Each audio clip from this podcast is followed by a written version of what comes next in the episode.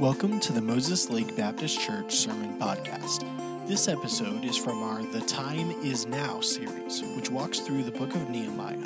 We hope this message will be an encouragement to you, and we would love to hear how God used it in your life. And take your Bible if you would, and let's go to the book of Nehemiah, Nehemiah and chapter number two this morning.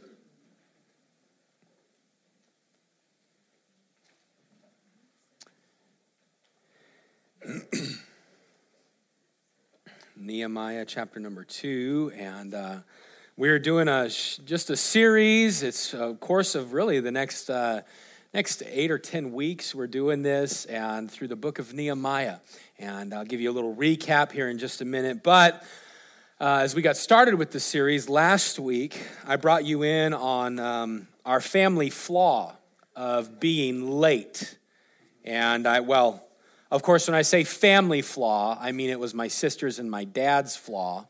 Uh, it was never my mom or I, was it? No, it was never us. Did I get some points with that? Okay, just checking. Um, basically, my mom and I are practically perfect, so. Um, anyway, just kidding. Uh, of course, you know that. Last week we talked about it, but there's uh, this week I, I want to uh, I want to actually air some grievances with you uh, that are probably left very much unresolved in my heart. And I'm just going to be honest with you. I'm probably still bitter and struggle deep down. It, what I'm, the story I'm about to tell you probably has actually affected my psyche. And if you think that Pastor acts a little weird every now and then, we're going to blame it on the story I'm about to tell you. Here's the thought no one likes to be left out. No one like.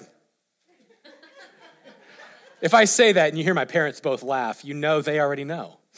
No one likes to be left out. No one likes to be forgotten. I've told the church many times uh, growing up, you think I would have got the picture, but I can't tell you how many times I was left how many times I was forgotten. Uh, many times we would be, it would be after a service on a Sunday, and, and mom would think dad got me, and dad would think mom got me, and they would go home. It would be uh, picking me up after school. But probably one that's kind of burned in all of our minds is they left me at an all you can eat Chinese buffet in Missoula, Montana. I was 16, and my parents left me on purpose. Okay, it wasn't on purpose. They, uh, they got up and we, uh, we got up and we're leaving, and I went and used the restroom and came out. And I came out and walked outside, and I was like, Where's everybody at? And then I was like, Oh, they, they're, they're pulling a prank. They pulled behind the building, you know? And so I walk around. I'm like, They're nowhere to be found. So, you know what I did? I just sat down. There's a big, you know, there, you know, the Chinese restaurants, they got the Buddha statue. I just made a backrest with the Buddha statue and I just sat there for an hour and 30 minutes. I sat there. You say, Pastor, this isn't true. Ask them. It's true. We were in Missoula, Montana. They left from the restaurant. They were driving 25 minutes to see my sister's uh, and her husband, they had just bought new property. They were going out to look at the property, and so they were driving two separate cars. So they got out there and realized, and my mom said, Hey, hey, where's Dennis? And dad said, Ah, that's funny. You've got him in your car. He's ducking down. And mom said, No, he's ducking down in your car. And they both went, We forgot our son.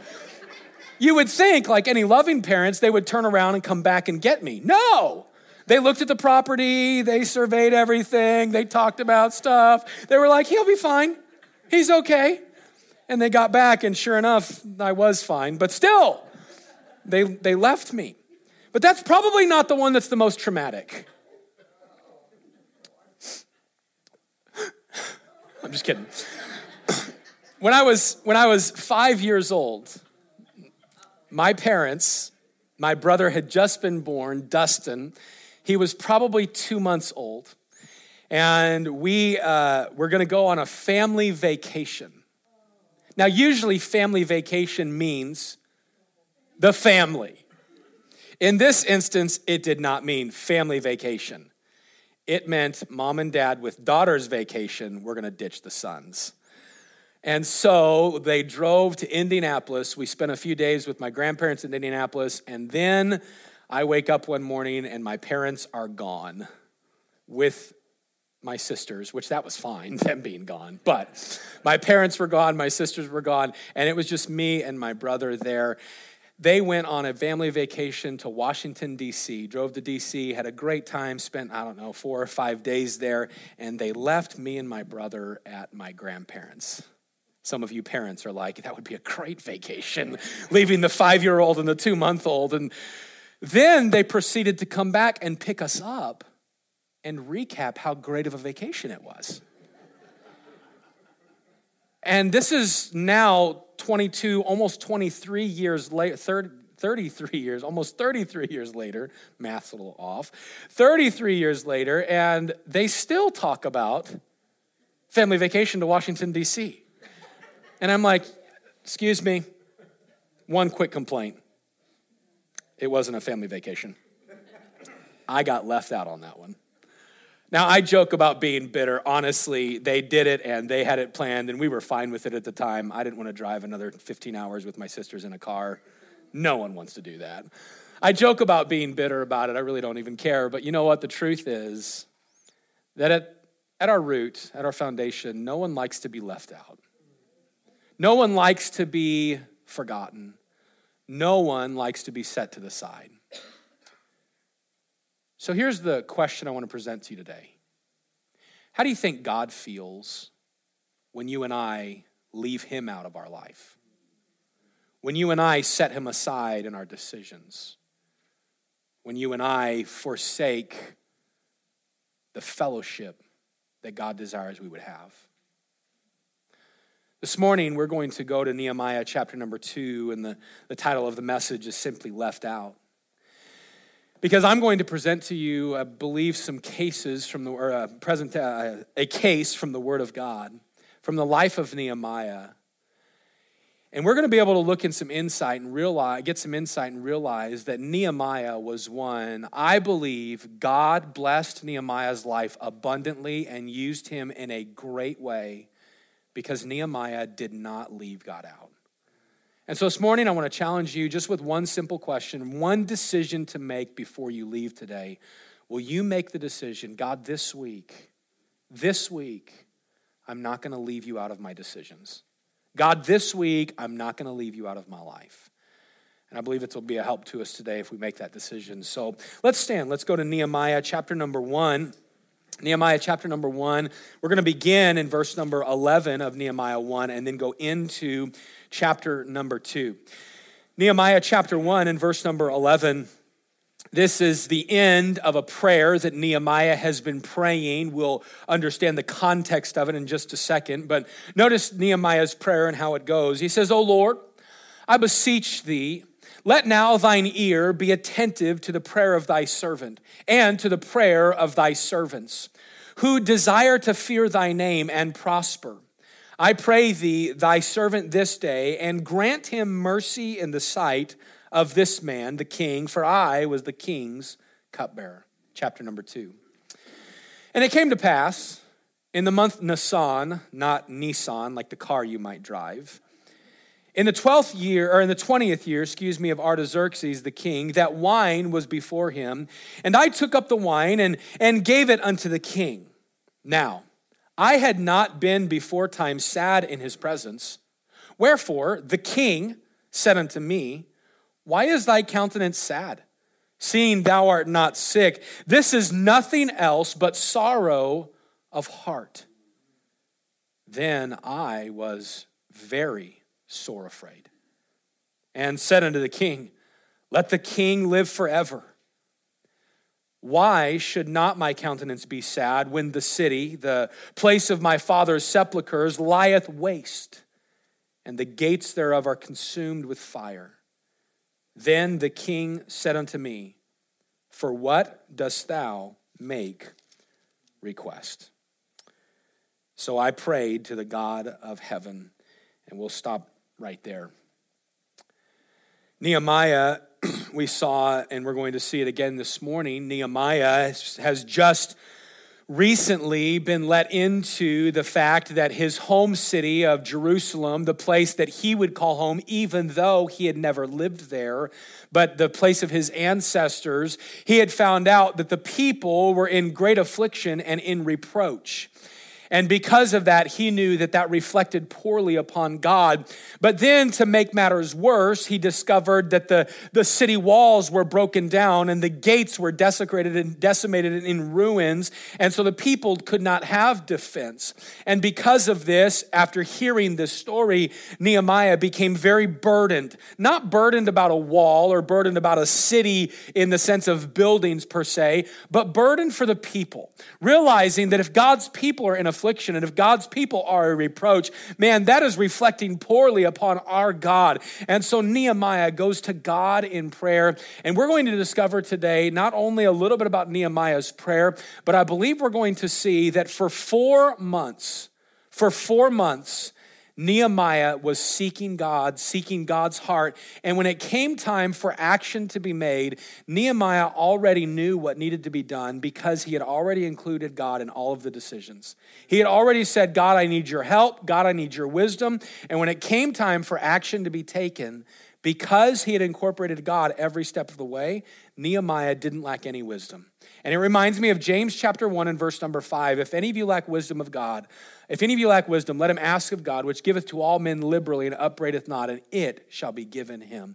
Man, God says, don't leave me out of your decisions. When you seek me, you will find me. When you ask for my help, you will receive it.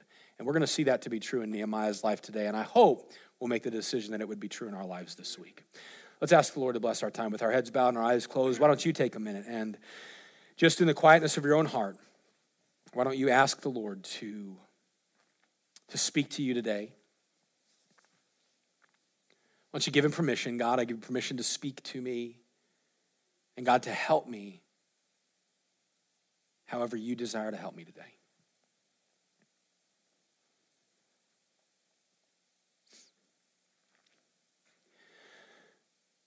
Dear Lord, we come before you. We thank you for the word of God. Thank you for how you use it to uh, apply into our lives to help us to know how to grow in our relationship with you, how we can continue in fellowship with you, and then, Lord, how we can experience uh, the fulfillment that only you can bring.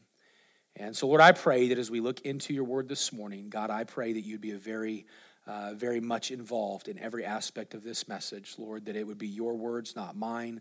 Uh, Father, that you would help every illustration, Lord, every movement, every thought, every action or that it would be completely what you want. I pray that you'd help every one of us as listeners.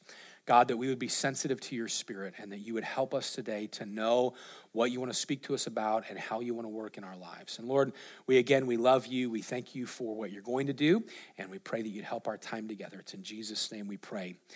Amen. You go ahead and be seated. Excuse me. When you come to Nehemiah, the book of Nehemiah, just to kind of uh, catch us up to speed, uh, if you were not here last week, we learned about uh, the children of Israel being split into two kingdoms, the northern kingdom and the southern kingdom, uh, because of years of going against God. And I'm leaving out a lot of the history of it, but because of years of going against God, God allowed them to be overtaken. The northern kingdom by the Assyrians, and then a, a few um, decades later, maybe about uh, probably 50 to 70 years later, he would allow Judah, the southern kingdom, to be overtaken by the Babylonians, the world power at the time. And then the Media Persian Empire would come on the scene. And the Media Persian Empire uh, would be ruled by a few kings. One of them would be Cyrus, whom we would know, also referred to as King Artaxerxes. Just so you know, he would not be Artaxerxes the first of the book of Esther, but I believe the second, the son of King Artaxerxes the first. And so this man, Cyrus, the king of the Media Persian Empire, he's approached.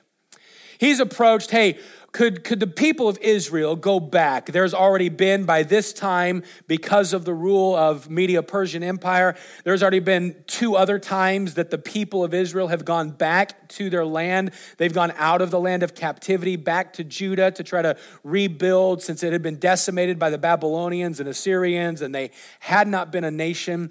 And so now it comes to the third time. The third time, and that's when we come to the person of Nehemiah. During Nehemiah's life, we just learned about it a second ago, that Hanani, Nehemiah's brother, this is all chapter one, him and a group of men would travel from Susa or Shushan. They would go 850 miles east, all the way back to Jerusalem. And they would go to Jerusalem and then spend some time there and turn around and go back to Shushan, where the Medo Persian winter palace would be. And they would go there. And when they got there, Nehemiah, he was a servant in the king's house. He was the king's cupbearer. We learned last week this is a very uh, um, a very prominent position. Some would say, well, no, they would give it to a lowly slave. No, they wouldn't. They would give it to somebody whom they respected. They respected their character, somebody who would be around the king literally every waking hour. This man, the cupbearer, would be before the king. Now, the king's cupbearer, his responsibilities were not just to uh, drink of the, of the king's drinks or eat of the king's food to make sure it wasn't poisoned his responsibilities went even further to the point where he was supposed to almost be, a, if I can say it this way, we might connect it with the phrase of a court jester, someone who would keep the king smiling, not in the sense of being the funny man, but somebody who would keep the king encouraged. This is somebody who, no matter what was going around, they would not show sadness of heart ever in the presence of the king. This is why we know Nehemiah was not a very emotional person. We read it just a moment ago that he had never been sad in the king's presence before. Under some law with the Media Persian Empire, Babylonians, and even the Assyrians before that, if the cupbearer showed emotion before the king, they would either A, lose their job, their status, and their livelihood, and in some circumstances, they could even be killed for being, king, being sad in the king's presence.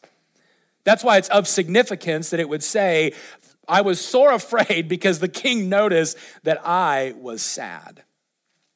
So here's Nehemiah. He gets this news about Hanani and the people of Israel being a great, in a great affliction and a great reproach. And last week we discovered that he became burdened about the people. Oh, he heard that the walls were broken down and the, the gates were decimated, but he wasn't burdened necessarily about that. He knew that that was a main contributor to the people being afflicted and, and suffering uh, the reproach. And so Nehemiah had this great burden of, I've got to do something. And we saw last week that he had interest. Hey, what's going on with them? That interest caused him to have that burden for people. That burden caused him to seek the Lord, and then that seeking turned to action. And we were challenged last week with the simple thought we need more Nehemiahs. We need more Nehemiahs who would look outside of ourselves and start caring about things outside of our situation and our circumstances. Here's the king's cupbearer. I mean, he has life made. Why does he need to worry about people 850 miles away that he's never been to? Why does he need to worry about that? Because he knew that people were hurting and God's name was hurting. And so we, we need more Nehemiahs. But this morning, I want to come and I want to bring us a message today where I believe we can prove that Nehemiah, he didn't leave God out of any decisions. I want you to notice the verse that I believe points us in this direction. It's Nehemiah chapter 2 and verse number 8. It says this And a letter unto Asaph, the keeper of the king's forest, that he may give me timber to make beams for the gates of the palace which appertain to the house, and for the wall of the city, and for the house that I shall enter into. So Nehemiah's coming to the end of making a request to the king. We'll see all of it in just a second. But notice the last part of verse number eight, it says this And the king granted me. That means the king came through with everything I asked. But notice the next phrase according to the good hand of my God upon me according to the good hand of my God upon me.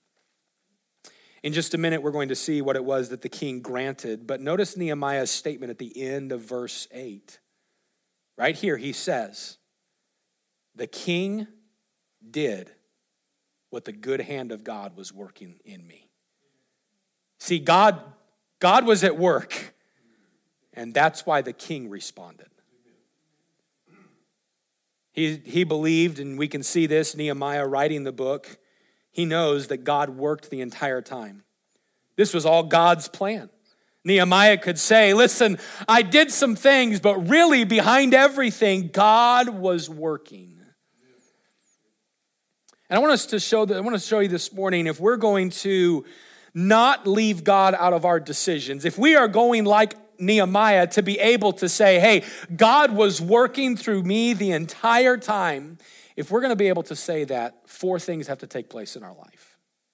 And I see it in this passage. Number, number one, if we're going to not leave God out of our decisions, we must wait for God's timing. If I'm not going to leave God out of my decisions, I have got to wait for God's timing.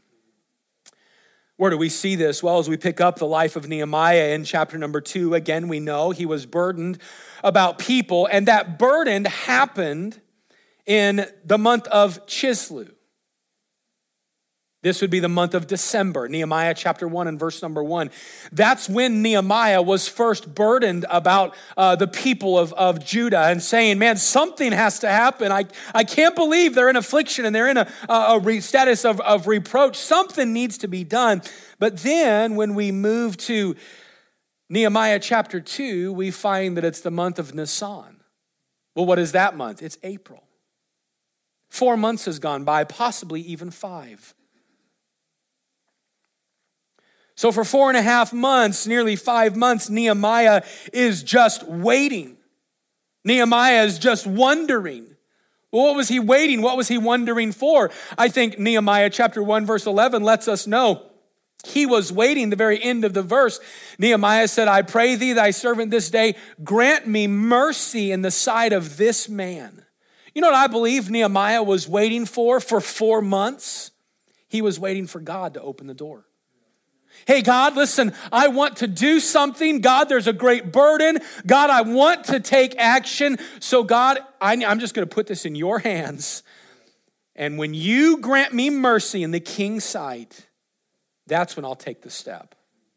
Because I was the king's cupbearer. So I couldn't, this is, the, why is he saying that? I can't make anything happen. I've got to have the mercy of the king. Something has to happen in Cyrus's heart that I can't do. He was waiting for God to bring him the opportunity. You see, the fact of the matter is that God, He will open the doors in His timing. And that's what Nehemiah was asking God, will you open the door in your timing?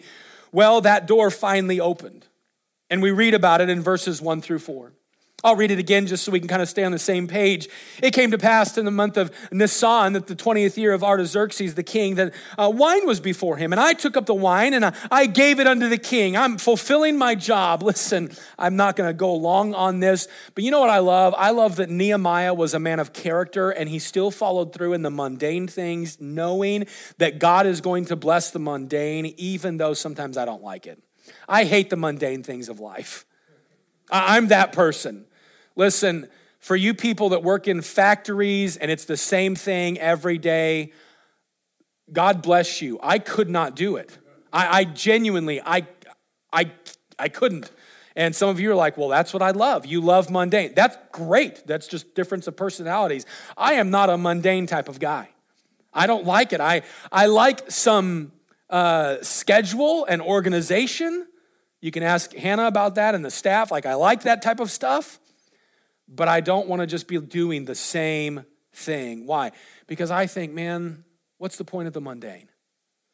Well, I'm glad that I wasn't in Nehemiah's shoes because Nehemiah didn't have that spirit. You know what Nehemiah's heart was? I'm going to keep moving forward with even the mundane. I was just serving, I was just took up the wine, took a sip of it to make sure it wasn't poisoned, and I was doing this day in and day out, hour in and hour out for four months. And then finally, finally, he says, I hadn't before time been sad in his presence. Wherefore, on this day, the king said unto me, Why is thy countenance sad, seeing thou art not sick? And notice what the king noticed. He said, This is nothing else but sorrow of heart. Then I was very sore afraid. The king said unto me, or and said unto the king, Let the king live forever. Why should not my countenance be sad when the city, the place of my father's sepulchres, lieth waste, and the gates thereof are consumed with fire? Then the king said unto me, For what dost thou make request? Here's what I noticed. I noticed that for months, Nehemiah, he had been carrying this burden. And I believe for months, Nehemiah, had been seeking the Lord. And he had not tried to point something out to the king.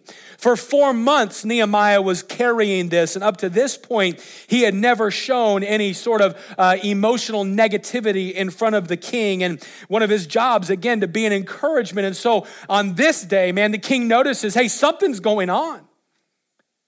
And this is, you're not sick.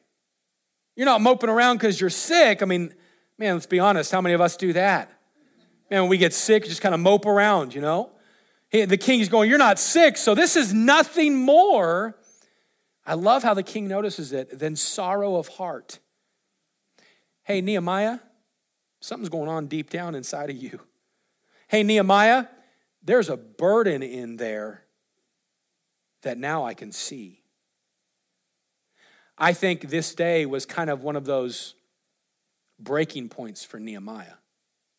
You see, he had been carrying this burden for four months. I don't think he was like, you know, today's the day I'm going to be sad in front of the king. I don't think it was that way.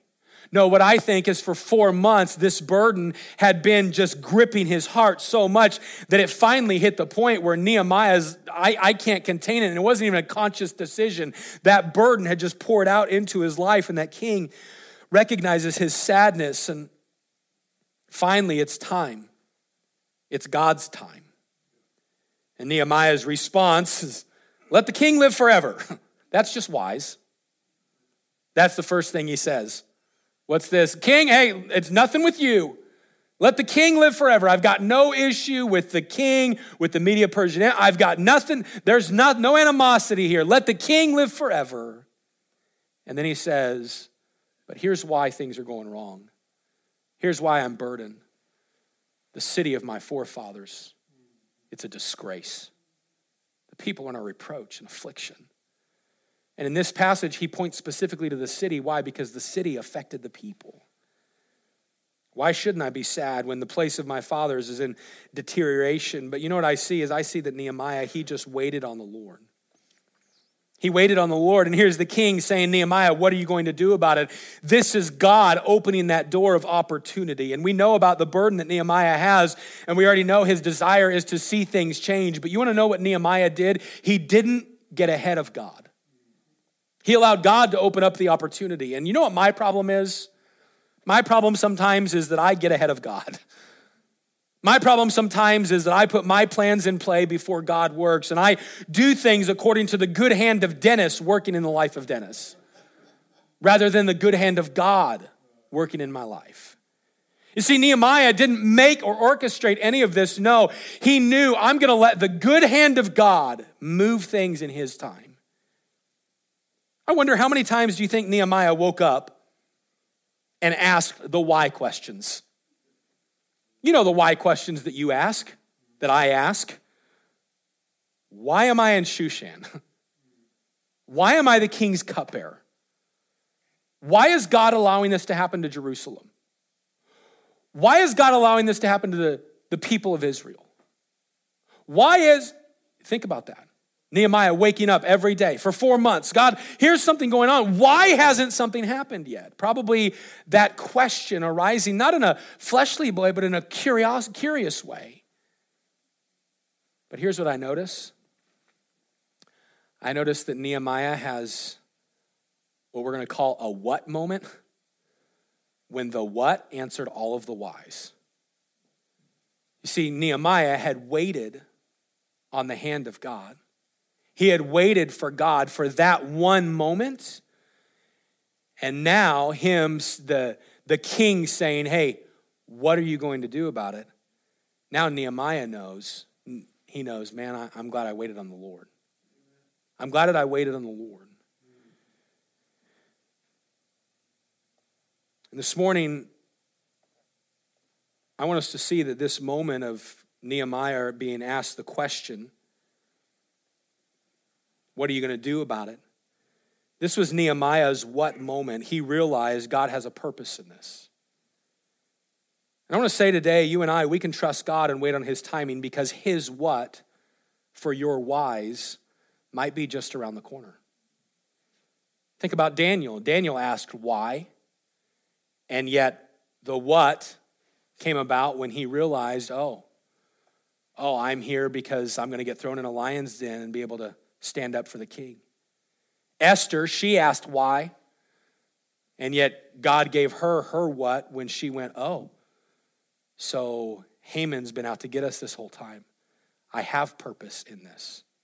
Joseph, he asked why, and yet at the end of his life, the what was the why was answered with his what with uh, here's what you were supposed to do here's what i was doing and god's what will always answer our whys but i see this morning nehemiah he didn't leave god out because he waited on god's timing notice secondly nehemiah didn't leave god out because he asked for god's presence so here's Nehemiah. He's been burdened for people and for Jerusalem for some time now. And all of a sudden, all of a sudden, don't miss it, God brings this right opportunity. The door opens. The king says, Hey, you're sad. Nehemiah tells him why. And the king says, All right, what's your request? All right, what are you going to do about it? And notice at the end of verse number four, Nehemiah's response, the end of verse number four, here's what it says. Right after the king asked the question, Nehemiah said, So I prayed to the God of heaven. I prayed to the God of heaven. You know what Nehemiah did in this moment when the opportunity presented itself to uh, step forward and to do something about the situation that he was burdened about? Here's what Nehemiah did he prayed. And this moment of prayer is not a prolonged moment of prayer. I want us to know this morning, he is not, you know, like, uh, King, let me get back to you. Uh, let me, uh, I haven't really thought about this. No, you know what this moment of prayer was? This moment of prayer is just a quick prayer for help and wisdom. Hey, God, I've been waiting for you to bring this opportunity. Here it is. Help me. I think that's, that was his moment. God, help me. But I don't, I don't think this was a desperate plea. Oh no, what's going to happen?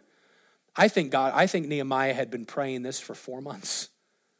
I think he had been seeking God for four months. We notice in chapter 1, verse number 4, that it says that Nehemiah went to fasting and mourning and praying for a number of days. Man, I personally think that for four months, I don't think he was maybe fasting and mourning the whole time, but I know he was praying the whole time. Man, he was just seeking God the whole time. And so now that moment comes up, and Nehemiah just prays, God, give me wisdom. I, I, I'm prepared for this, but Lord, I need your words in this. You know, I see Nehemiah did. He was continually seeking him. And I want to encourage you, continually seek him. It's not just a, oh no, what's going to happen moment. It's a, God, we've been preparing for this together. God, I've been thinking about this. God, in this moment, I need your help. And you know what? One of the best ways to not leave God out of our life and our decisions is to continually be talking to Him and continually be seeking Him. Nehemiah was consistently seeking God in this matter. And even when the opportunity came for him to do something, Nehemiah still went to God. He knew, God, I don't have the plan, but I want it to be according to the good hand of my God upon me. We saw this last week in Nehemiah's life when he first heard about the situation in Jerusalem. What was his response? He went to God in prayer. He didn't put off prayer. Instead, he was a man who saw his need to incorporate the Lord in every aspect of his life. He said, God, I need you. One man said it this way that which you are genuinely praying, or yeah, that which you are genuinely praying is with you at all times. Man, what you're praying is always going to be with you. It's always on your mind. Uh, this is uh, Thessalonians, pray without ceasing, that uh, continual conversation. It doesn't mean that I'm walking around going, Dear God, help this. People are like, How are you? And I'm like, Don't talk to me, I'm praying. You know, that's not what it's talking about. It's talking about there's a genuine connection with me and the Lord all times throughout the entire day. I believe that this is what Nehemiah had, and I believe this is why we read verse number eight that the king granted me according to all that he asked. Why? Because it was the good hand of God that was upon me. Nehemiah never left God out of the decisions. Why? Because he asked God for his presence. Hey, God, I just need your help. Hey, God, I just want your plan. You see, a lot of times when opportunity arises in our lives, we don't do anything because we haven't been praying about it. It hasn't been on, our mind. It isn't before us. It's, it's not us. We, we haven't been praying without ceasing. We haven't been praying with importunity, just saying, God, here's a situation. If you ever open up the door, God, I'm walking through it, but I need your wisdom. God, I don't want to ever make things happen in my time. I want it to happen in your time. And too often we leave God out of our decisions. We make things happen the way we want them to happen. And that's the reason often, uh, often that we don't see God blessing our days like Nehemiah saw God blessing his. It's because we leave God out. I want to ask you this morning are you living with a God help attitude? Man, no matter what goes on in your life, do we run to God in, in response of the situations and the circumstances we face? But do we run to Him before we face those circumstances?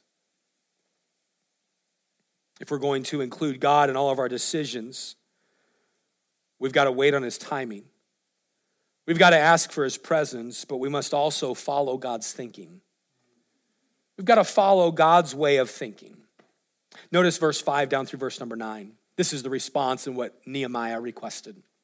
Now, remember, remember, what we're about to read is stated by a cupbearer. He's a servant in the king's palace. He's not a contractor. He's not a builder. He's not an engineer. He has never even been to Judah, to Jerusalem, that we know of. He was not from there. Okay? So all of this is being said by a cupbearer. The king asked him what he was going to do. He prayed, and, and I said unto the king, If it please the king, and if thy servant have found favor in thy sight, that thou wouldest send me unto Judah, unto the city of my father's sepulchre, that I may build it. And the king said unto me, the queen also sitting by him, For how long shall thy journey be? And when wilt thou return? So it pleased the king to send me, and I set him a time. Moreover, I continued, I said unto the king, if it please the king, let letters be given to the governors beyond the river, that they may convey me over till I come into, Jeru- into Judah. And a letter unto Asaph, the keeper of the king's forest, that he may give me timber to make beams for the gates of the palace which appertain to the house, and for the wall of the city, and for the house that I shall enter into. And the king granted me, according to the good hand of my God upon me. You know what I see in Nehemiah's response to the king? We can tell that Nehemiah and the Lord had already done a lot of planning. Well, how can we tell that? Because when the king asks Nehemiah, hey, what are you going to do about it? Nehemiah did not respond with, you know, I don't know. I really haven't thought about that yet. No, Nehemiah already had a plan as to what he was going to say and how he was going to say it. And again, it was according to the good hand of God upon him. This was God. This was God working through Nehemiah and Nehemiah allowing God to work through him. I mean, think about this Nehemiah's burden was a burden for people. But what made things worse is the fact that the city was unprotected. So that means that there was no means by which the people could stop being afflicted and stop being a reproach. So when Nehemiah begins to think about the situation, he begins to think about the practical side of things, the physical side of things. Why? Because Nehemiah knew I'm not a, I'm not a preacher, I'm not a prophet. I can't go back there as the king cupbearer and help the people not be in affliction and, and reproach. So, what can I do? What can I bring? And Nehemiah began to thinking, you know, I could be over a project. I could help build a wall in this in his in his burden process nehemiah began to think that question what can i do? And this is what four months of being burdened and and uh, talking with god will do. It brought nehemiah to a plan of action which god had given him. And he had already been planning and thinking with the lord and god gave nehemiah a plan. But you know what god did? God gave nehemiah a plan with the gifting that nehemiah already had you see, Nehemiah had been asking questions like, What has God gifted me in? What are resources that I could have? What are some practical steps that I could take to solve this? I mean, he wanted the people of God, in the name of God, to be high and lofty. And because the walls were broken down and the people couldn't have defense, he thought, I've got it. I've got it. I could go back and help them build. Hey, I could go back and, and lead a building plan. And maybe we could build up some walls. And Nehemiah plans his plan of action, it actually preceded the king's request. Why? Because he had already been thinking about it. He had been praying, considering, thinking, and, and God had been speaking. And what did Nehemiah do? Well, Nehemiah, you look at it, and we won't read the verses again, but think about what he asks. He'd already been thinking about it. What, what's your plan, Nehemiah? His plan? Send me to Judah.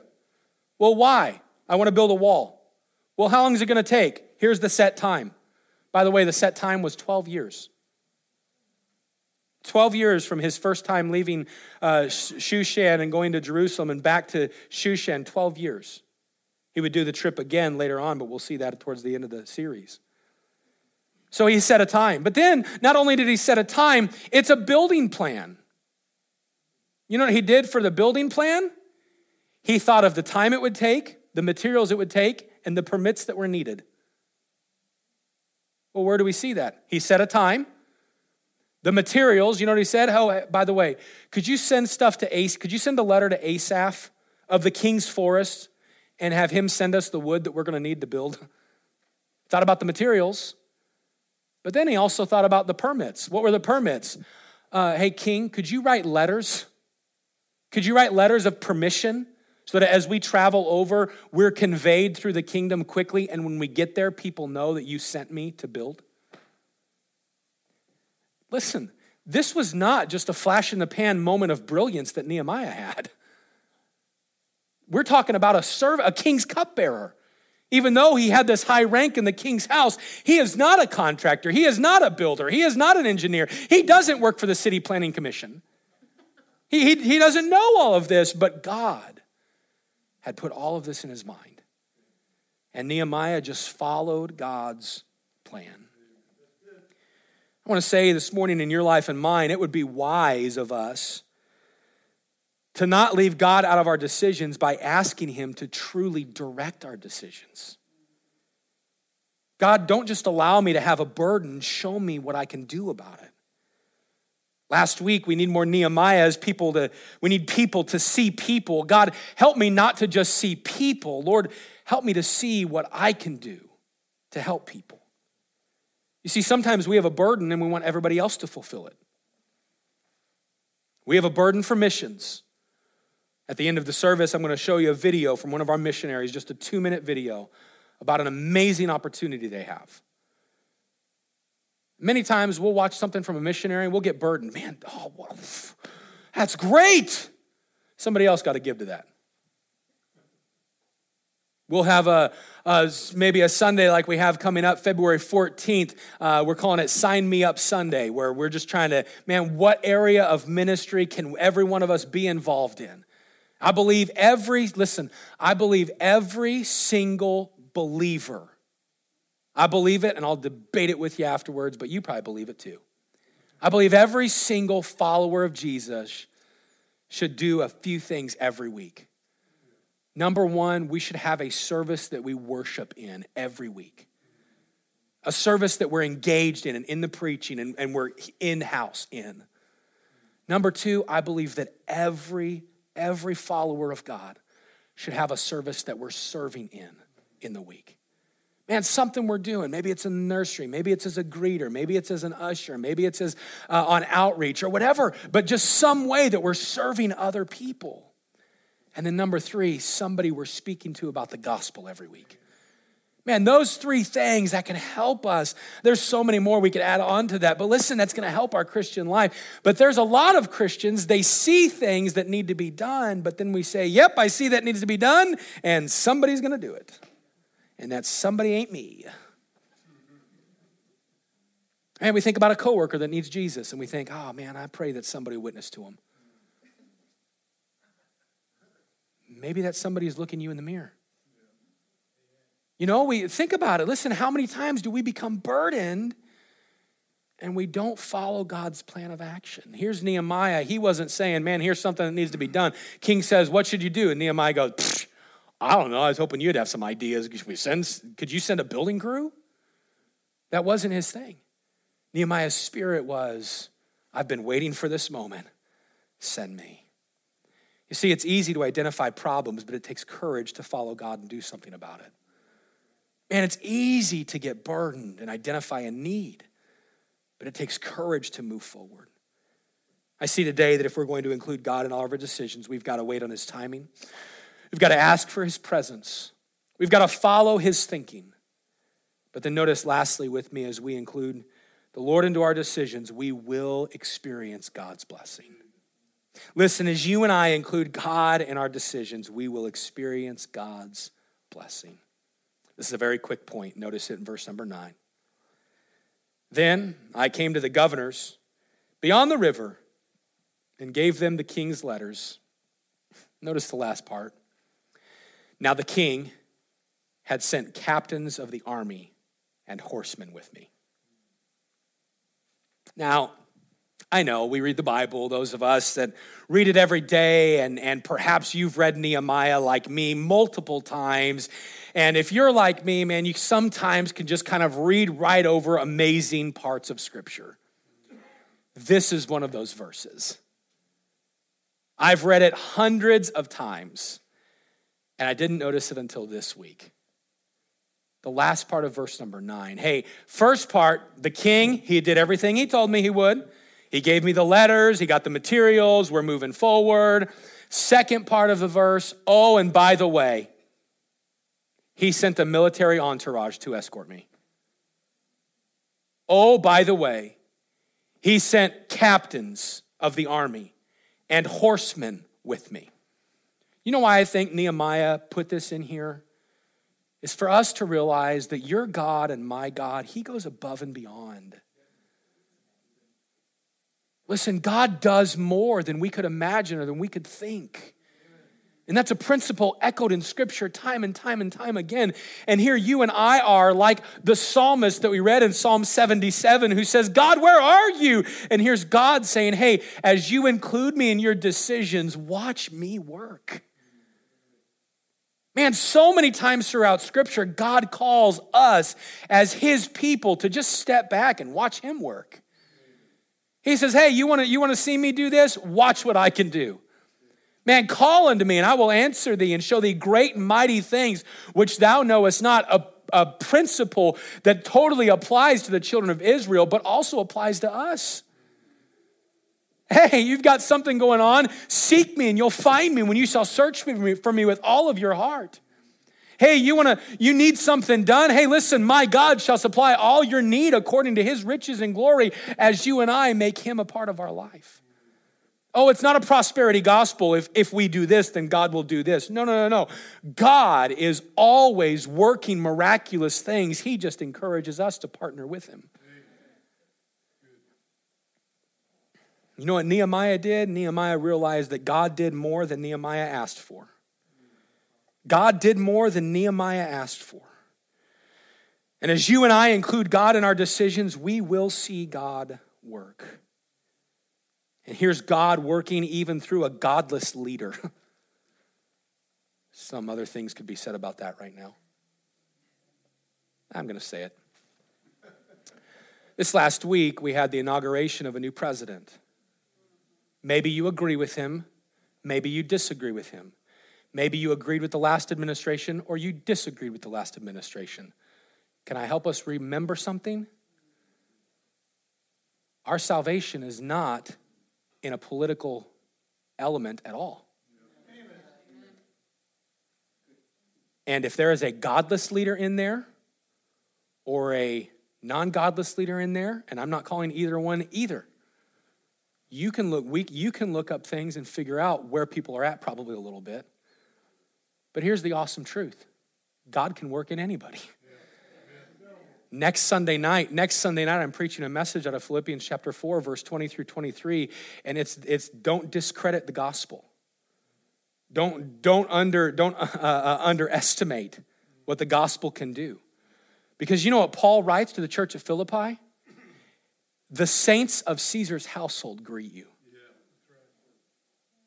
The saints of Caesar's household. I'm going to preach the message now. Man, here's Nero. Here's Nero, a, relig- a, a religion hater, believed he was God, persecuted and killed thousands of Christians. And yet, here's Paul in a Roman jail leading his household to the Lord. Man, don't underestimate what God can do. And here in Nehemiah, a godless leader, Cyrus wasn't a God fearing man, he wasn't a follower of God. And yet, you know what God did? He worked miracles. He just kept working. And when you and I make God an intricate part of our decisions, He will bless. Well, here's where I want to end the day. I want to challenge you to make the decision. Don't leave God out of your decisions. And this week, don't do it. Because you know what we all need? We all need a Nehemiah 2 8 in our life. What do you mean, Pastor? The king granted me according to the good hand of my God upon me. You want to know what we really need? What we really need is the good hand of God upon us. That's what we need. Nehemiah's attitude in all of it was man, look at what God did. look what God did. I bet he would say, I'm thankful I waited on his timing. I'm thankful I sought him through the situation. I'm thankful I followed his plan because I've been experiencing his blessing. This is exactly what we need. Can I say this this morning that this is what our church needs? This is what your marriage needs. This is what your finances need. This is what your health needs. This is what uh, your teenager needs, and your workplace, and your work ethic, and your character. And the list could go on and on. What does it need? The good hand of God upon it. Man, we need the good hand of God upon us. We need the good hand of God to work. And I want to tell you this right now. Excuse me, I just want us to understand this thought as we close. You can go through life making the good hand of you work and hoping things turn out, or you and I can go through life leaning into Him, waiting on His timing, seeking His face, following His plan, and then experiencing what His good hand does. Hey, you can do it in your marriage. You can try to make your marriage work, or you can say, God, I need you. Hey, your family struggles, you can try to make things happen, or you can say, God, I need you. Work, finances, everything I just listed. I'm not going to keep going over it. I want to. But I want us to understand today what I need, what Dennis Fountain needs, all three of us. what I need is the good hand of God upon me. That's what I need. Why? Because our church needs it. And we're about to go into a building program that, in the long run, in the long run, I'm about to scare you. In the long run, this building program is probably going to cost us about $1.5 million, maybe more. Where are we going to get that, Pastor? We're not. We need the good hand of God upon us. You know, at that new building, I'm, I'm praying, my, my term is five years. I want us to be in in three years and finished in five years. Our 15th anniversary, celebrating everything done. Say, Pastor, how's that going to happen? Listen, I don't know that it's going to happen, but I'm asking God why, because we need the good hand of God in it. And then when we build a new building and we start reaching people and continue knocking on doors and adding ministries and having kids' classes and junior church and small groups and our music and our uh, Easter outreaches and our into the city outreaches, you know what's behind it all? Hey, we need God in it. And when we want people to be saved, and some of us, some of, listen, some of you have people that you've been praying for for years. We don't know that they might get saved in that new building. They might get saved before we get there. That wayward grandson, that wayward son, that wayward daughter, that friend, that loved one, listen, it could happen, but it's only going to happen if the good hand of God is upon us. But we don't get to five years of the good hand of God being upon us without going through a week with the good hand of God upon us. And so I want to bring it down to this week. this week, will you make the decision, God, I want your good hand upon me? How do we how do we how do we do that? Seek him. Wait for his timing. Follow his plan. Keep making him an intricate part of your life. And then you'll begin to experience those blessings. Because the blessings are already there. He's already working. He just says, "Yeah, partner with me. Yeah, try me. Yeah, prove me. Every time, prove me." And every time he comes through. So today, make the decision God, I want your good hand upon me this week.